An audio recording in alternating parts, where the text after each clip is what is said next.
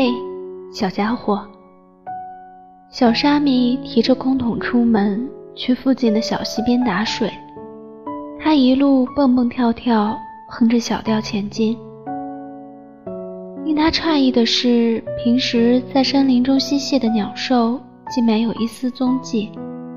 小沙弥虽有疑惑，却也没有多想，只当是天气阴郁，动物无心出行。路途行至一半，他意外地在石阶上发现了一丝血迹。小沙弥放下水桶，顺着血迹前行。他扒开草丛，一只橙红色的小狐狸躺在那里，足下挂着捕兽夹，已是血肉模糊。嘿，小家伙，快跑吧！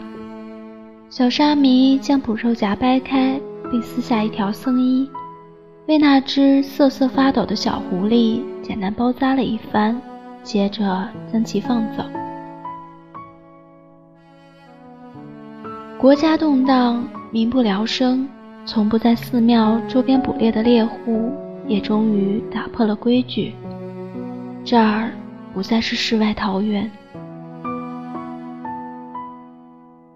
小沙弥沉重地叹了口气，哼的小调也变得悲伤了起来。一个月后，土匪杀上了山，闯进庙门。他们掠夺烧杀，毫不心软，仅仅一刻钟的时间，鲜血便染红了宝殿的砖。小沙弥被贼人一脚踢在膝窝，刀压在他的颈侧，划出血线，吓得他瑟瑟发抖。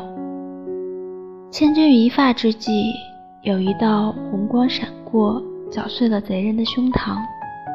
嘿，小家伙，快跑吧！剑客说道，一身红装飘曳。他挽起袖子，腕上的疤痕醒目。